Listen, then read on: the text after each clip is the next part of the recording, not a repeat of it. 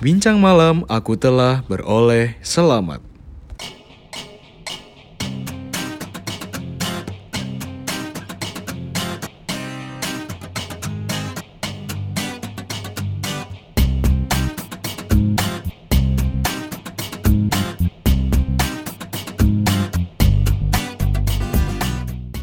Masih ragu kalau kamu udah diselamatkan? Diulang lagi deh. Bukti yang di luar adalah ketika kita percaya dan dibaptis, kemudian berseru kepada nama Tuhan, kita diselamatkan. Kita diberi kuasa menjadi anak-anak Allah dan memiliki hidup kekal. Di dalam kita juga ada Roh Kudus yang dikaruniakan Allah. Begitu kita percaya Tuhan Yesus, dan Roh ini bersaksi bahwa kita adalah anak Allah. Karena itu, terasa wajar ketika kita menyebut Allah sebagai Bapa kita. Tidak sampai di situ, ada bukti lain, yaitu bahwa kita mengasihi saudara-saudara kita.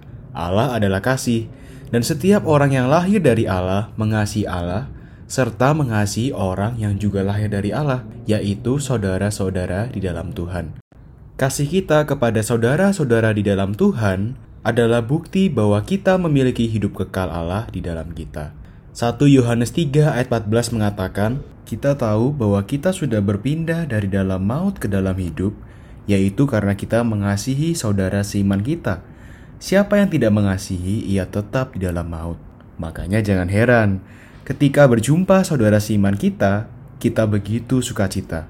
Dan di masa ini, kita begitu rindu untuk bertatap muka dan berhimpun bersama dengan mereka.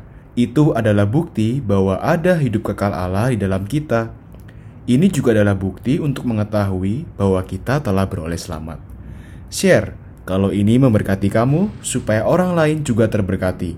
Sampai jumpa di bincang malam berikutnya.